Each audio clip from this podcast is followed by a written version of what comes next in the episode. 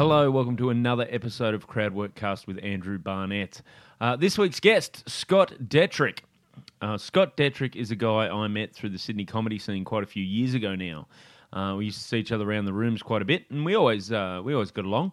Um, but I didn't know Scott overly well until uh, in probably late 2000 or mid to late 2013. Uh, mutual friend of ours, uh, one Matty B, uh, who's a, another comedian, um, suggested uh, that the three of us might be able to do a show together uh, at the Adelaide Fringe Festival.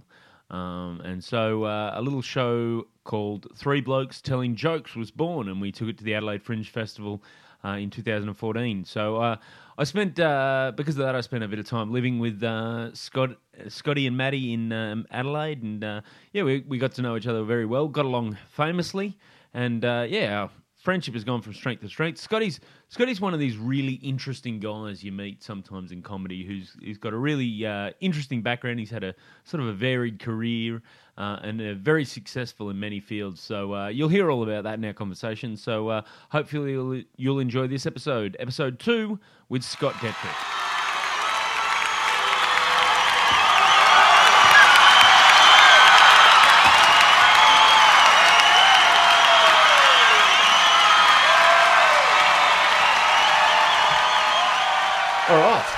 Starting off with the uh, premise of the podcast. What's your name, buddy? My name's Scott Dettrick. Scott Dettrick. Uh, I, I kind of knew that one already. And uh, all right, let's go into our crowd work. What do you, what do you do, Scotty? What do I do? Well, that's a good question. Um, I do many things, but I guess what pays my mortgage is that what you want to know? Yeah, I suppose. Full full disclosure to anyone listening, um, Scott's a comedian, uh, a good mate of mine. We've worked together many many times, but uh, also has uh, has an interesting uh, career. Um, so, what is it that pays your mortgage? Obviously, uh, it could be with comedy. A man Yeah. as successful as yourself. Yeah, yeah. I'm not sure about that, but um, yeah. Um, the easiest way to explain what I do for a job. I'm a creative in the advertising industry. Um, and people go, okay, cool. What does that mean? And Yeah, I love I love this modern jobs. It's, Yeah. no one does something specific anymore. No, there's a, there- there's a, there's a whole job title. Just putting my job title aside for a second, there's a whole job title that comes up a lot in kind of documentaries and stuff at the moment, which is futurist. Future. Have you seen these people? Yeah, which I find fascinating. You know, they're they're just hypothesizers, if that's a word. yeah, Um, I feel like that's what I do most of the time. yeah, right. Aren't we- Like, Aren't we all I didn't- futurists? I didn't, Right. know I could get paid for it. Yeah, no, you can have a title. You can have it on a business card if you really want to. Right. Um, yeah, no. So uh, the easiest way to explain what I do is I, I come up with ideas for ads. Sweet. So Mad Men style stuff. Yeah, well, you know, That is how I picture your workplace, by the way. that's how everyone pitches it. you and call then- some girl in from the typing pool, sexually harass her, slap her on the ass, and tell her to get back there. Yeah, not quite like that. Um, but yeah, it's uh, yeah, it's a, a popular misconception at, the, at this point in time because of that TV show that uh, we're all drinking bourbon and smoking in our offices, and the reality is everyone works on a big in a big open plan office in most agencies. I was going to say a lot of the creatives on Mad Men weren't in open plan offices. no, well, everyone that was how it used to be. Everyone had an office or a creative team, a copywriter and art director would have an office together that they would share and. That'd sort of be their um, their little dojo to create things and go crazy. But yeah, it's uh, it's all open plan now, which is seems to be most industries are going that way. Just so you can check whether or not people are looking at Facebook all day, I guess. yeah, well, that's that's uh, that's become more of a problem than it probably was at uh, Yeah. the era of Mad Men. So you're a creative, so you Yeah. think of you basically think of ideas for ads. How does how do you get into that? Like that doesn't what what your background specifically is. I actually started my career as a graphic designer. So through yeah, being a graphic designer, then becoming an art director.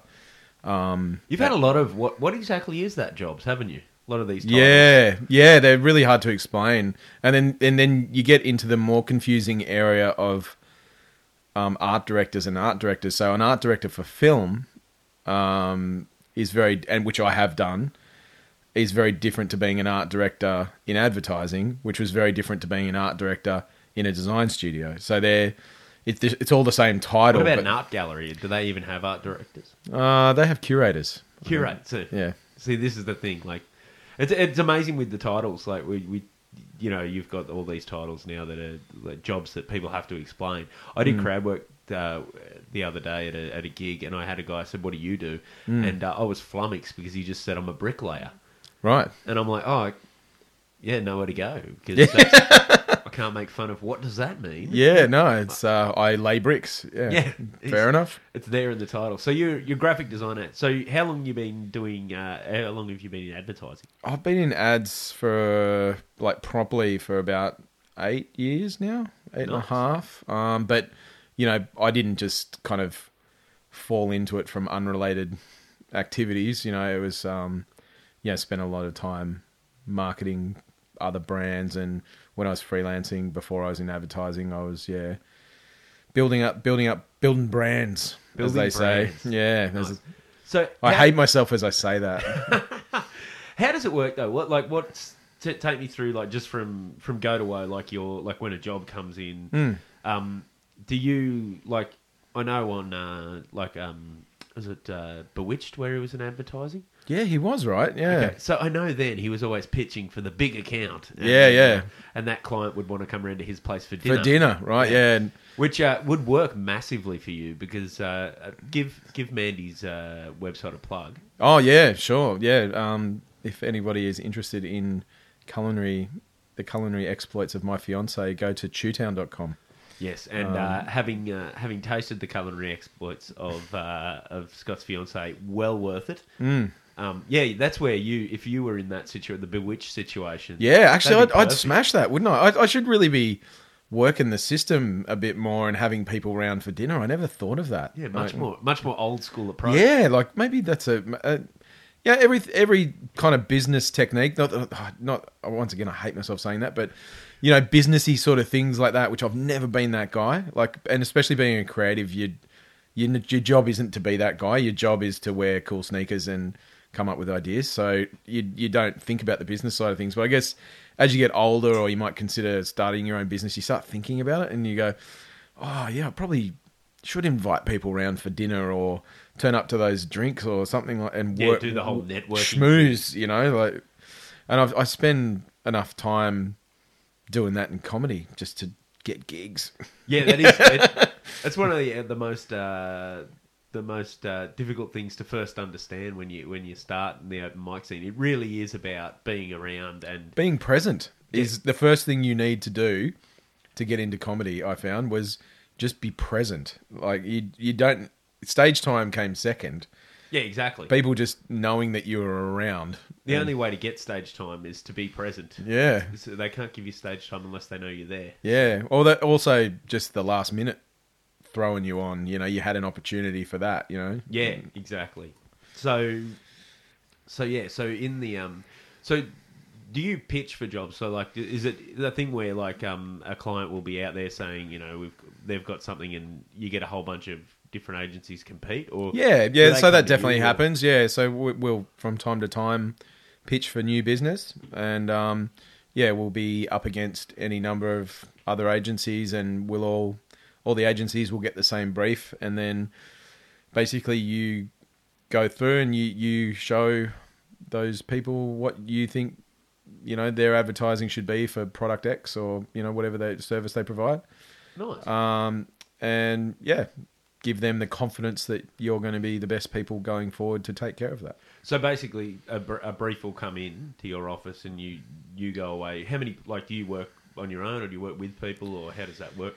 Yeah, I mean, in in a pitch situation, you know, because it is new business, you'd usually you know throw a few people at it, um, get a few people working on it. But so there might be a few creative teams, um, usually uh, you know led by a creative director or creative lead of some sort, and then yeah, there's a we've got a whole you know there's a whole bunch of accounts people as well that that manage the business side day to day, and um, yeah, so they they would sort of corral everyone and work out when things need to be done by and Have you ever had a situation where you're just like, look, this, I, I, you, because just you, you got no connection to the product, and you're just Mm. like, I've, I've got nothing. I don't know how to sell this. I've been pretty lucky, you know, like you do get situations where you know it's more and more common for people to be vegetarian or vegan and then and they might have to you know market a product or come up with ideas for for something that, you know, obviously has to do with animals in some way or something that they, they don't believe in. You know, that, that's quite common. Um,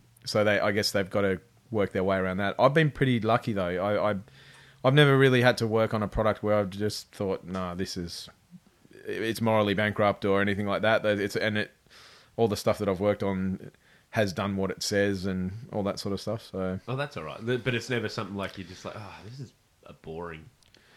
Oh, look, there's more interesting and there's less interesting. I- my- that, that, that, but that's just the nature of life, I think. My big fear, I suppose, would be like just getting a product that I didn't understand yeah, in any way, no, shape, or form. yeah. I like y- y- you know from our, our history and the time we spent together and, and the other podcasts that we've done that I don't know a hell of a lot about sport.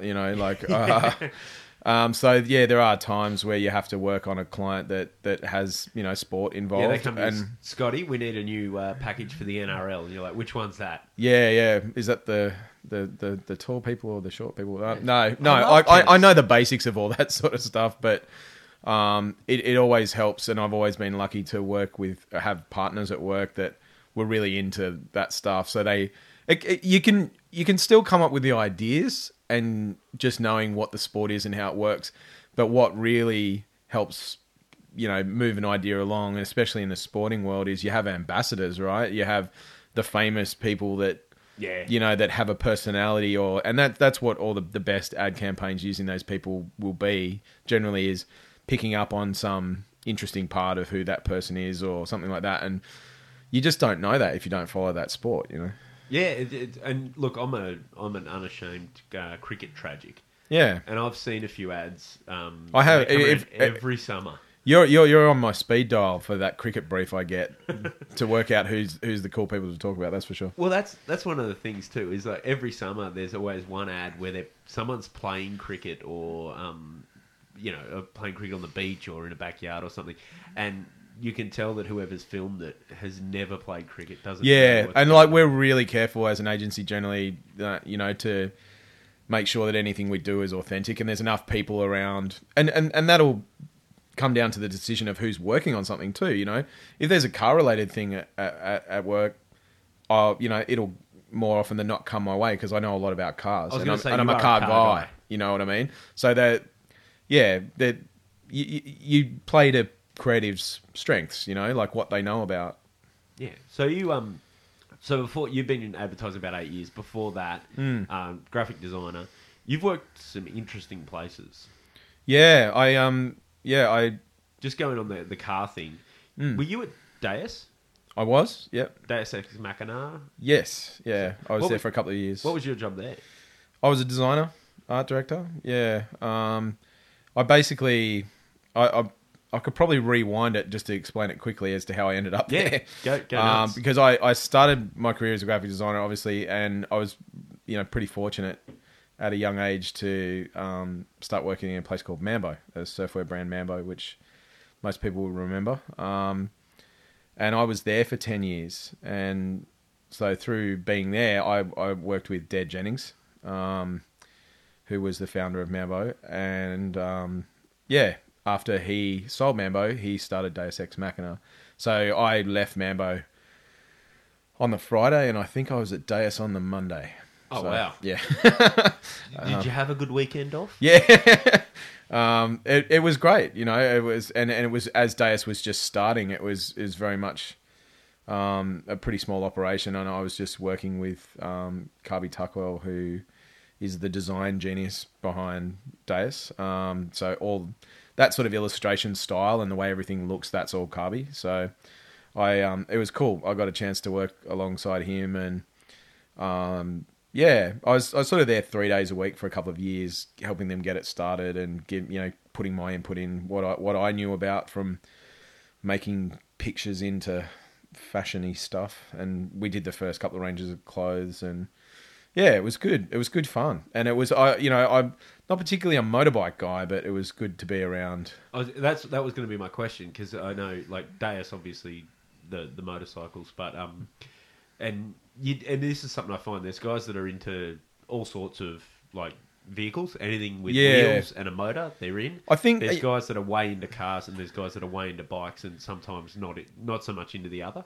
Yeah, but I, like even though I'm not massively into motorbikes, if you're into motorsports and that world, Yeah. anything driven by petrol, you kind of have this common understanding. And a car, I can talk to a real tragic bike guy about cars, and that person he'll understand. You know, he won't know the nuances that I do, and vice versa. You know, like but it's still pistons and it's still, you know, yeah, it's still horsepower. yeah, you know. exactly, exactly. Too, and especially on the motorsport, um, the motorsport front too. There's a lot. Of, I think there'd be a fair shared respect.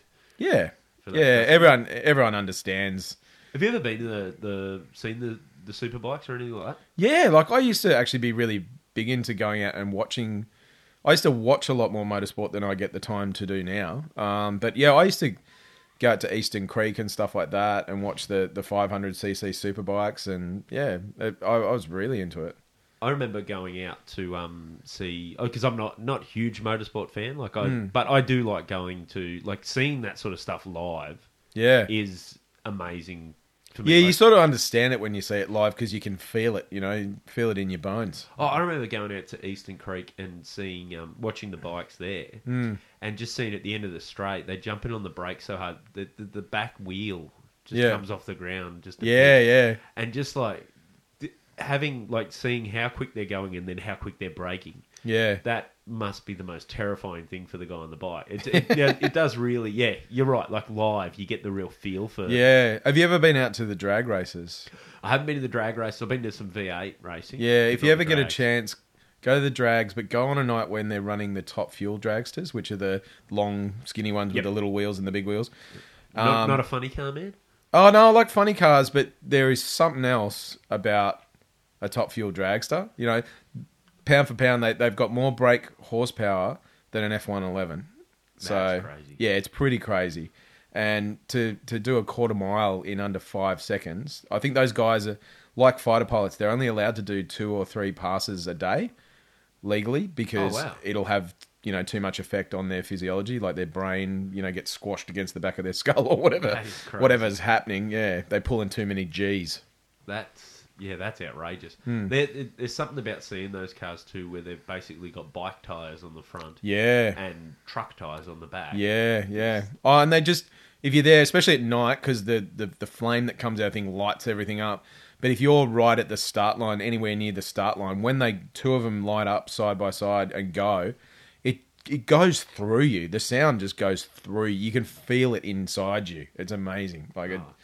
I remember when I was at high school, I had a um, an industrial arts teacher who he was he was an older bloke. Like I think he was retirement was retirement was very close in sight, and he sort of he's an industrial arts teacher anyway, so they're not the most normal people. yeah, and and he just was like he just couldn't get any real anything. He was just like real like uh, low key, low energy. Couldn't get excited about anything. But his Yeah. son rode um, the drag bikes. Oh wow, that's that's probably the most as full on as it gets. Yeah, well, if you asked, if you started talking to him about it, because he worked on the bikes with his son, all of Right. a sudden, like it was like you know this guy that you wouldn't be surprised if they just come in and said, "Oh, he passed away in his sleep overnight." Everyone would just be like, "Oh, well, he had a good run." You Yeah, know? yeah. Like he seemed that old. Yeah. Then, then all of a sudden, you talk to him about the bikes. It was like talking to a twenty-six-year-old. Like, Right, yeah. That's what he got excited energy. about. Yeah, his eyes would light up. It was amazing. Yeah, no, it is. It is like that, and it, it's definitely one of those things where, you know, not like music or anything like that. Where you, if you talk to an old bloke, you know, or someone that's been around the scene for a long time, that's just as enjoyable as talking to someone that you know really, you know, that's about your age and's grown up with the same cars or whatever. It's just as much fun. Actually, more fun. You'll learn more talking to some old bloke about it. You know. It- Well, that and that, the thing too is, I think so I think motorsports get like uh, sometimes they get written off as ah, it's you know, bogans or whatever, Which, which it is. which it is. But like too, talking to him, like I learnt more about the like you just realizing the amount of science that's going into it. Oh yeah. Like, because they're talking about the, he was talking about, oh, you you know, sort of have the tire underinflated so it gets the grip to go. Yeah, start. You don't want yeah. it too underinflated because then you, you and they're constant. Well, drag. and it is through. Uh, yeah, it's very much. It's very scientific because it is through a series of experiments that started the first day. Someone said, "How fast can this car go between this line and this line?" Yeah. That's when the experiment started, and it's still going today. They're constantly tinkering and playing, and within the scrutineering that they have to go through trying to push the boundaries of what that vehicle can do, you know. And and so yeah, I mean, there's no secret as to why the Ferraris and, you know, you know all those sort of Mercedes, they've got motor racing um, programs, you know, apart from the fact it's a great way to To brand. brand and market their product, associate It themselves. always comes down to branding with you. yeah, but associate themselves with something sexy. But Yeah. that they're also they are genuinely trying to work out more efficient ways to do things, and, and that trickles down. You know, Oh, mate, I remember I um I met a bunch of years ago now. I was in Melbourne, um, just before the week before the the Grand Prix, oh yeah, and I was staying in a hotel near uh, Albert Park, and sort of um, so I, I'd jog around each, go for a run, you know, every now and then, just go for a run around the park, and it was interesting jogging that week as they sort of turned it from just a park, to yeah, the F1. But we had some guys, um, a couple of the teams, the mechanics, staying in um, staying in a hotel. yeah, And you know the, the the guys that I went to school with who went on to become mechanics Hmm. didn't really fit the stereotype of these guys. These were Right. like probably the nerdiest sort of guys. Everyone was im- immaculately Immaculate, yeah. dressed. They were very. They just struck you as very pretty particular serious, guys. yeah. But then you realize I could just imagine them all at the buffet at your hotel at breakfast. You know, sort of just neatly, quickly compiling their tray as they all moved along. there was no big lines. No. In and out, nice and quick. They'd all eaten breakfast within ten minutes and they were out. Yeah, you had you had one guy that had scooped the eggs, one guy that had. But they, they- but that was the thing. Like they were like you realize how, and then you watch like when you watch it, you realize those um pits Yeah. are incredibly precise. They're super clean. Everything's they know exactly where everything is, and they Yeah. have to be super organized and like that. They're meticulous Yeah, people, which is the flip side to um to I suppose the guys at Bathurst on the hill drinking a carton a day is the guys working in the pits who are actually at heart more probably more mechanical nerds. Yeah, totally. Uh, yeah, it's interesting. A, a lot of those, yeah, any of those kind of pursuits, um, the the people that are really good because I like you know through having muscle cars and stuff like that, I've known a lot of people that are mechanics and stuff that have obviously helped me with my cars and things like that. And yeah, more often than not, they're not you know they're not some dude in a in a wife beater with a cigarette hanging out their mouth. They're some quite technical, you oh, know, Oh, yeah, they're good knowledgeable, nerdy person that knows exactly how to put something together. you know? That's it's funny. It's the it's the practical application of all the physics that you Yeah. learn in school that you went. When's this ever going to be useful? Yeah. Well, those guys, kn- you know, they know a bit. They actually used it, not like Yeah. us. Like, yeah, exactly. They know. They're, well, they're not creatives. so they're not creatives.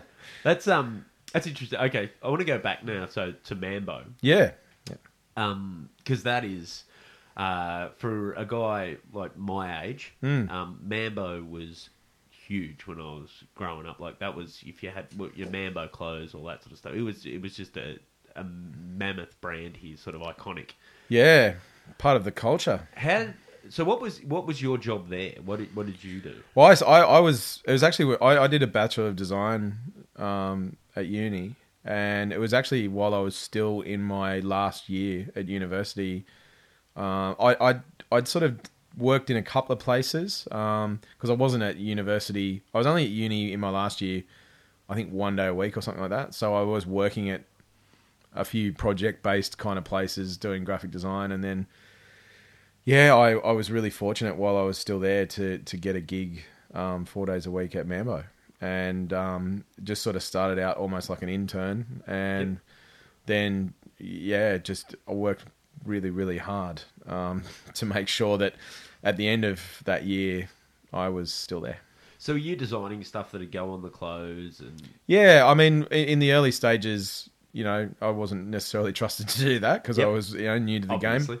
game. Um, but yeah, I I um, was more working with the artists and working with you know what they had done and turning it into stuff. You know, it might become a window display. It might need to go on a T-shirt. It might become a, some yardage. Um, it might be a little application for something that goes onto a bag or a watch or a your towel or whatever it was. It was basically taking all that stuff and applying it to products, you know, and, and working out how that was going to look best. So how many artists were there? Because obviously it's the the the whole uh, Mambo itself comes from Reg Mombasa. No, it's a popular misconception, but Okay. but certainly one that was never discouraged by Dare. You know, if, if people thought that, that was fine because Reg was a you know a great artist, and you know he was in mental an active member of Mental as Anything at the time. So Great band. everybody everybody knew who Reg was. So yeah, it wasn't. We ne- there was never a hell of a lot of um, calculated PR um, by Mambo. We just sort of generated our own as we went by what we did. Um, but yeah, that was that. That's one that I get a lot. You know, we go, oh yeah, Mombasa, Mambo, that makes sense. You know, people just drew that line between, and no one ever really corrected them. You know, most of the stuff that you ever read about Mambo was a false history anyway that was made up. Oh wow. You know, it was just it was better to be satirical or funny or interesting than to actually talk about what the real version of it was. You know. Yeah, that's interesting. So the the dog farting, Yes. the iconic, the um one of the iconic designs. Yeah, probably yeah. the one that sticks in a lot of people's minds. Yeah. Who was that then?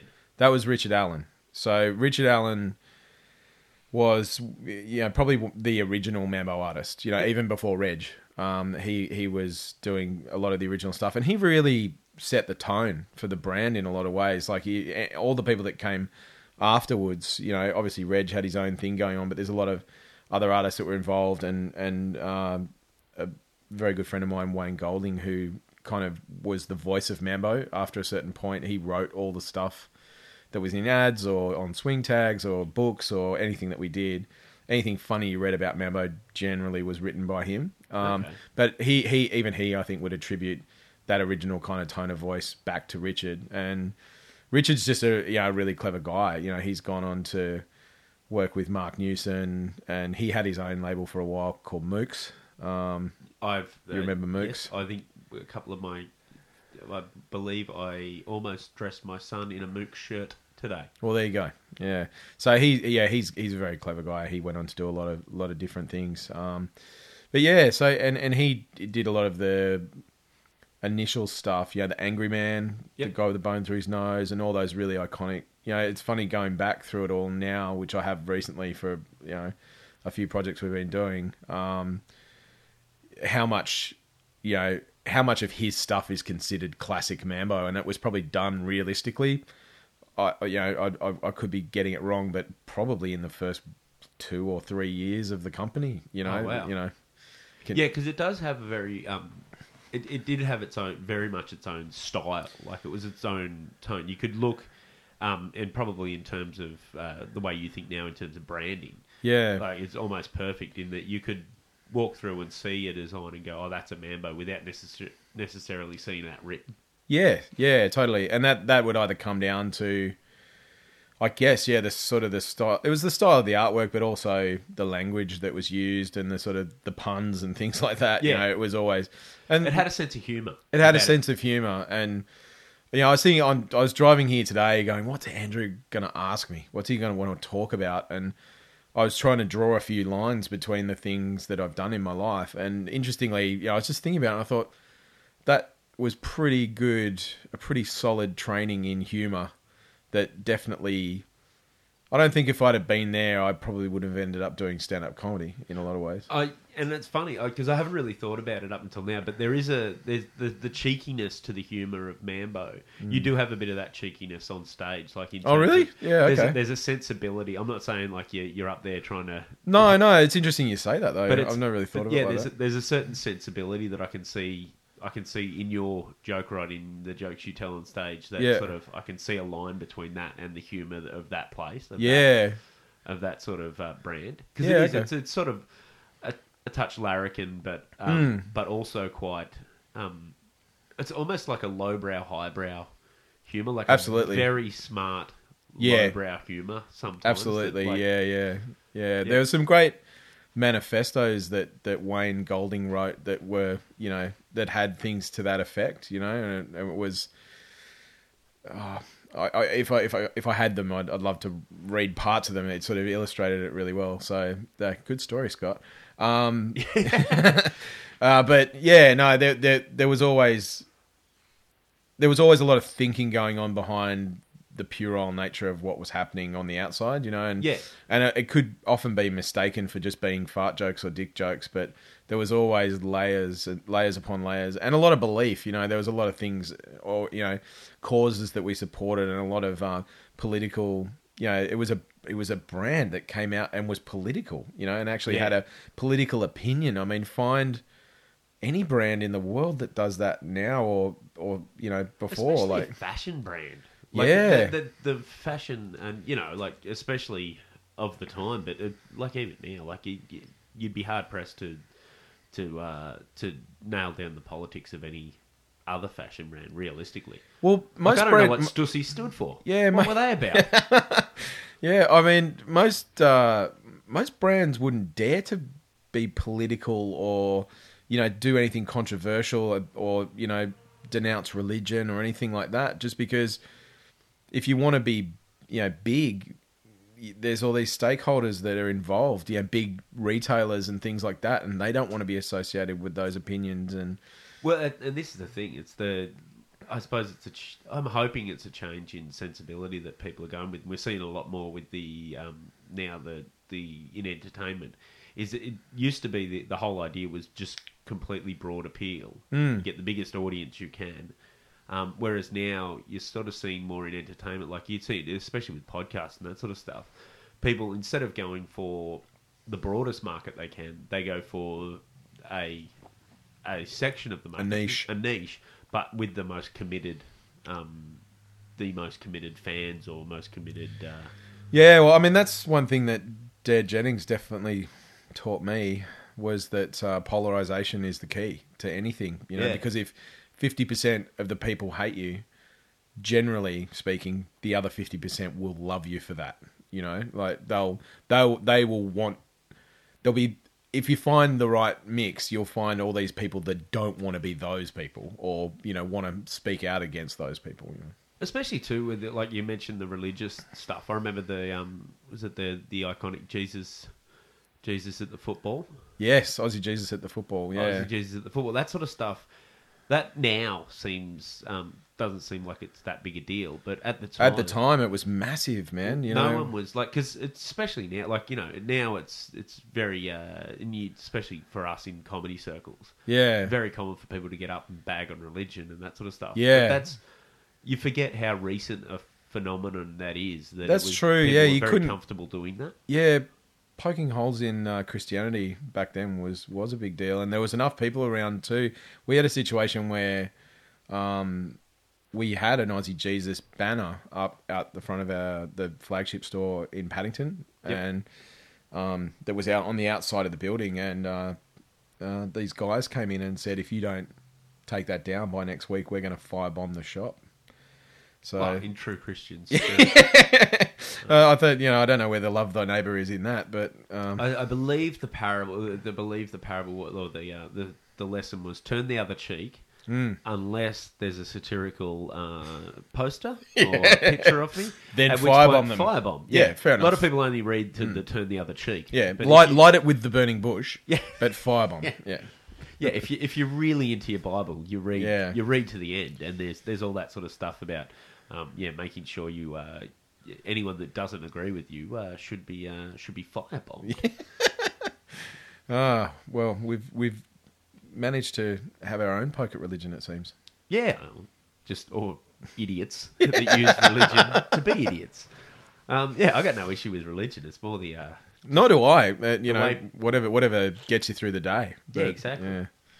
so um, so Mambo was like, well, you you mentioned you've been working on stuff for an upcoming project. Can you talk about that project at all? Like, Yeah, yeah, no, I can. Yeah, we've we've we've made a, a documentary um, about the the story of Mambo, like the history of Mambo, basically. Uh, just dispel that myth that it was Reg.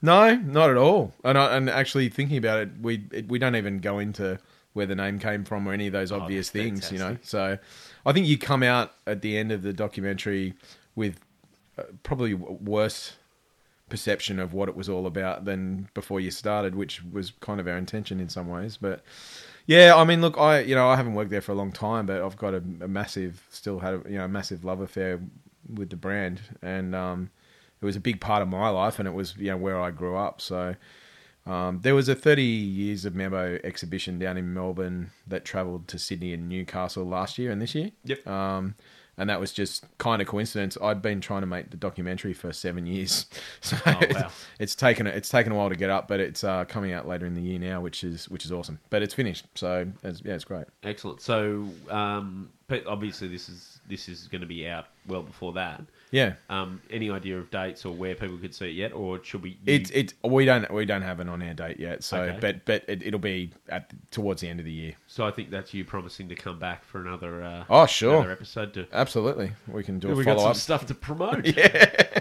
that'll be nice to have a guest on with something to promote. As Oh man, a I'm real just show. I'm just can't wait till it till it airs. You know, like it's been such a long time coming, and, and it's finished, so it's just kind of Yeah. champing at the bit now. Yeah, you put. I remember, I remember you talking to you.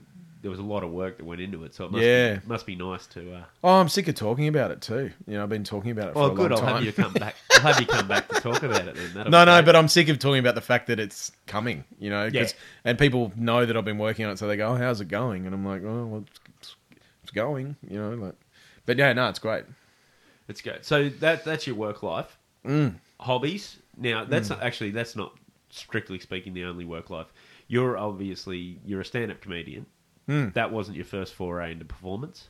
No, no, I played in bands for probably about ten years, and then did sort of solo acousticy stuff pretty unsuccessfully for about four or five years after that. But So okay, so bands like are we talking originals, covers? What are we talking? no, nothing but it, mate.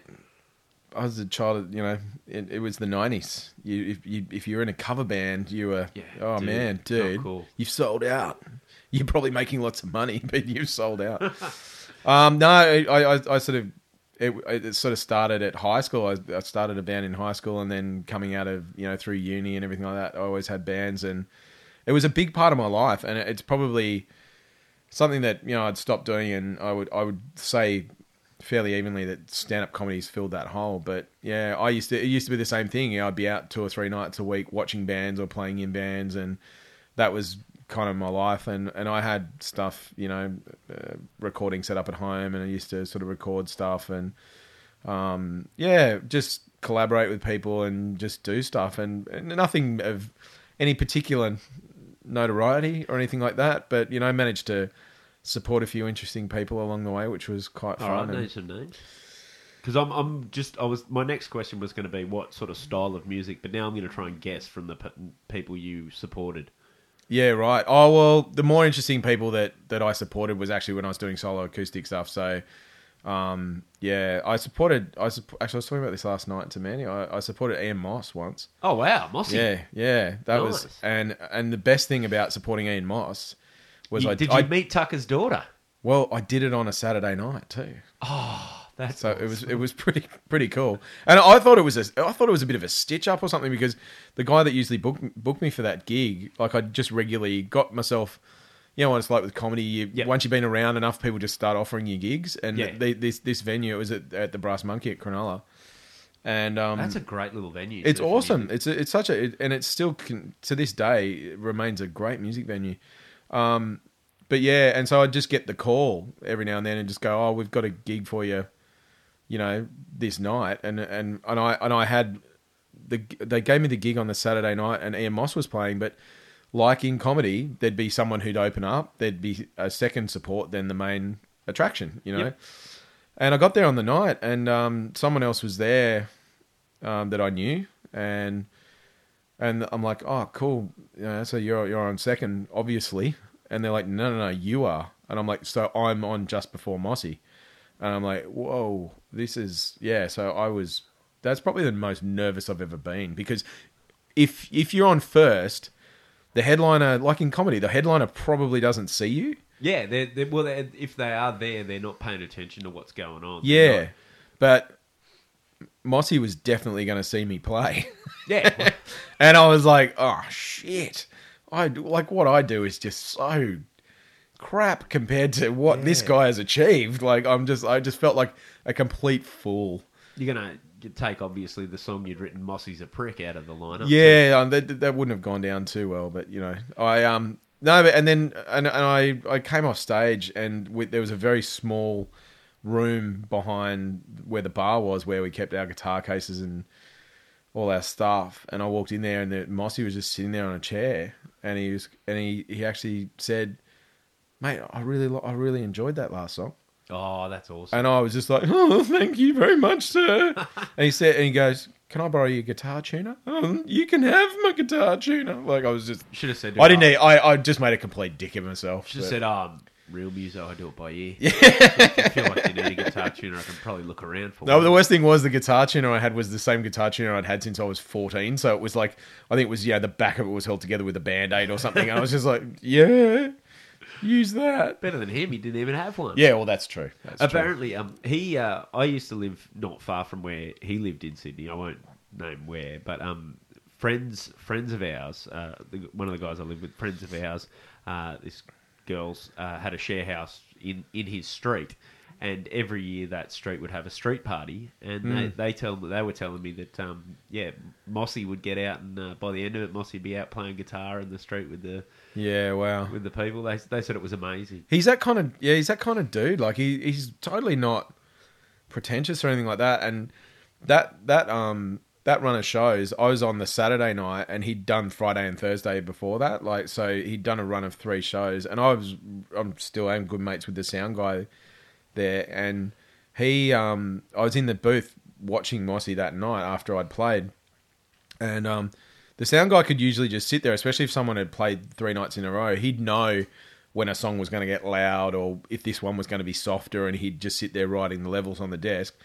And we'd we're sitting there chatting and listening, and and then every now and then he'd go, "Oh fuck," and he'd, he'd grab he'd grab a, a slider and pull it down or something like that. And he said, "You know what, man? He hasn't played the same song, yeah, this any song the same way any night. Oh, he wow. just he said every night it was just it was like he was just he was either challenging himself or trying to keep himself entertained. But in you know, if you'd have gone and seen him three nights in a row, you would have seen the same songs but completely different versions of those songs. So he's like, last night he did this really rocky. Tonight, you know, he was doing it like a ballad, you know, and amazing. Like to to have that kind of range. That is cool. That's that's something too that'd have to keep him entertained as a Absolutely, as the sound guy yeah. It is a performance thing, and I, I was talking, I was talking to Mandy about this. You know, she said in because she was an opera singer, and she said every time an opera singer performs something, they have to adjust it just a little bit, not to sing it completely differently, but they have to bring something to it every time because otherwise they just fall into a rut of it being the same. I can, uh, yeah, I can see how that had happened because I just know, like, bringing it back to comedy. like, Yeah. if you got a bit that you've been doing quite a bit, Yeah. after a while, sometimes you just find that you, if you're not in the moment with that bit, Yeah, all if of you're just sudden going it through the stops motions. working. Yeah. No, and I, I it was interesting. Yeah, I, I I was thinking about it as we were talking about it last night, and I was just like, yeah, comedy's like that too. Like if yeah, if you just keep doing the same bit the same way, and it's not about coming on stage or, and performing it completely differently every night. It's about a small adjustment, doing something for that version of it that's just a little bit different that has gives you that mindset that you're doing something for the first time. Yeah, you know? it's, sometimes I feel like it's it's a, it's more about matching the tone of the audience. Like there's Yeah. a, in any given room you walk out, and I dare say it's the same with opera or any sort of uh, music or It's whatever. just performance generally. Yeah, the older I get, the more I realize you could. There's a lot of consistent things between performance or Yeah. writing or you know music or whatever it is, and you can lay it across every version of that. You know. Yeah, it's it's almost like yeah, if you learn if you were smart enough to learn all the rules to performance, work out those common things Yeah. um, as a young person. By the time you get to a to a middle age, you'd just be able to apply it to so many things. Yeah. Yeah. Which um yeah, I, and and that's what I, I feel like sometimes too. If I'm getting bored with the joke or I'm Hmm. getting I'm not in it, then I'll uh, then I'll start just try and chat to the audience a bit just to try and pull myself back into the moment. Yeah, Like, so, yeah. Or just use a few. Yeah, use a few. I've tried to freshen some bits up that I that still work that I, I still love, but did ultimately get bored telling. And Yeah. and Oh, and you can, I the just audience I- can tell. too. Yeah, and they can. Yeah, and you can you can feel it as it's as it's happening, and you. So I, I've been conscious of that, and some of those bits I've you know just changed some words around, or you know tried to add a new bit to it, so it feels new again. You know, Yeah. it's like So you you played originals in the nineties. Yeah, What was your style? What, what Oh. are you like? Are you grunge? What? Yeah, it what was- Years I- in it- the it- 90s did we start?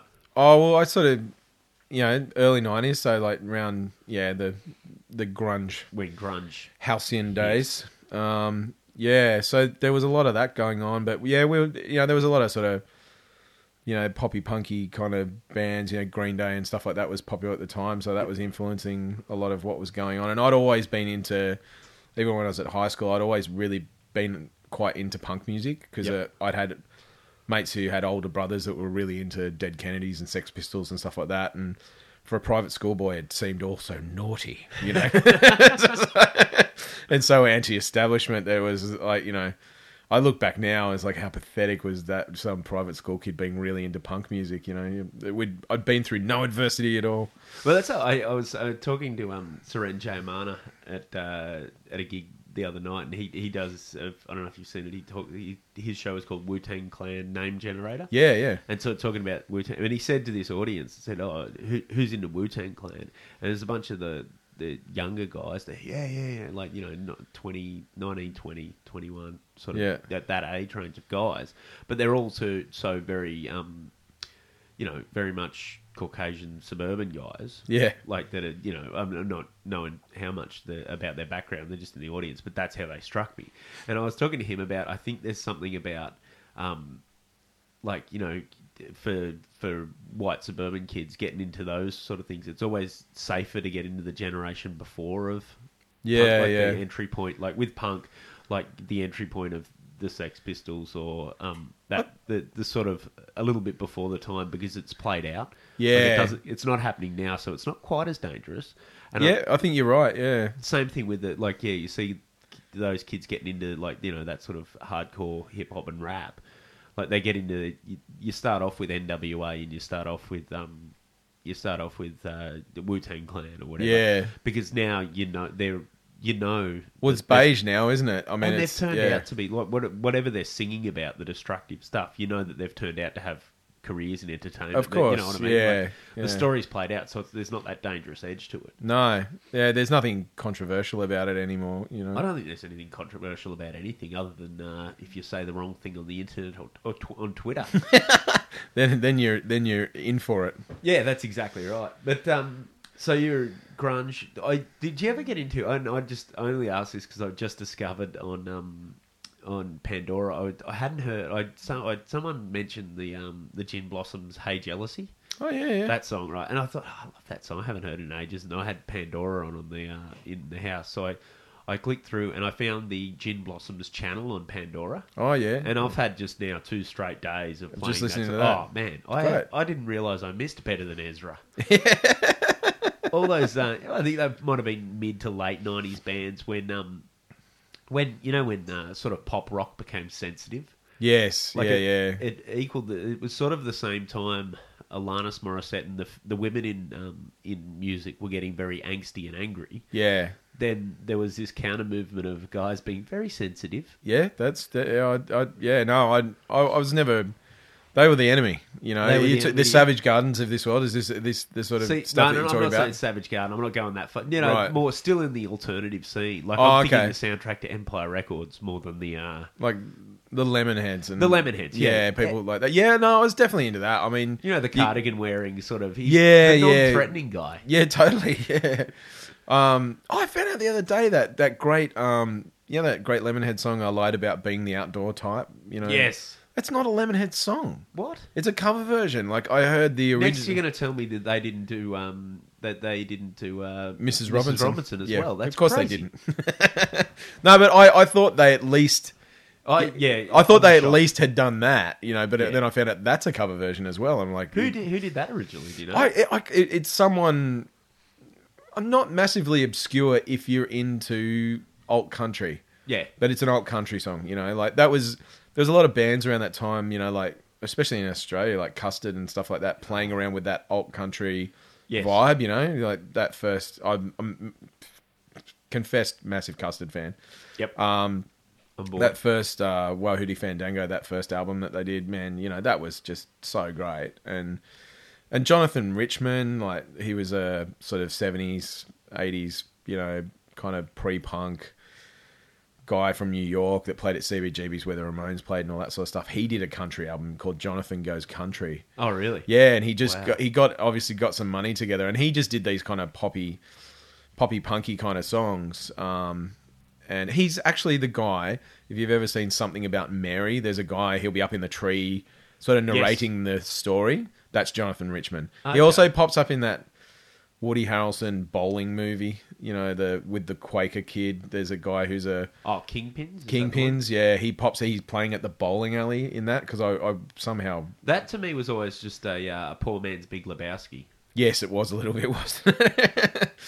um, but yeah, and there was a lot of that stuff going on, and, and they all sort of, I think they looked up to Jonathan Richman. But yeah, Jonathan Richman made this great album called Jonathan Goes Country, and he went to Nashville and hired like all the best session players. So there's just you know meticulous lap steel and all those sort of great guitar sounds and all that sort of Oh, stuff. Just perfectly played country, but with his weird, quirky alt country kind We- of ideas. Ween did a country album. Wayne did a country. There you go. Yeah, this is what Was I'm talking about. 12 Golden Country Greats. That's right. Yeah, like every, everyone was playing around with it, and I because country at the time was just seen as this silly.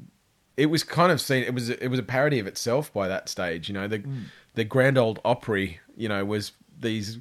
It was kind of the the, idol of its time, wasn't it? They were these weird, like just overly processed and made up girls that sang. You know, like post you know way past Dolly Parton. Like they were just these dressed up in weird country outfits. You know, they weren't necessarily even from the country. I No, know. it was more kitsch, kitsch Yeah. outfits rather than actual country outfits. It was uh, like they'd bought a, a, a Calamity Jane costume. Yeah, it was kind of like a parody of itself. You know, like Yeah. I, I, I got to tell you, I've got a mate who uh, I used to, and he'll probably be a guest on the podcast at some stage, who I used to do a uh, a 90s a community radio show called The 90s Show.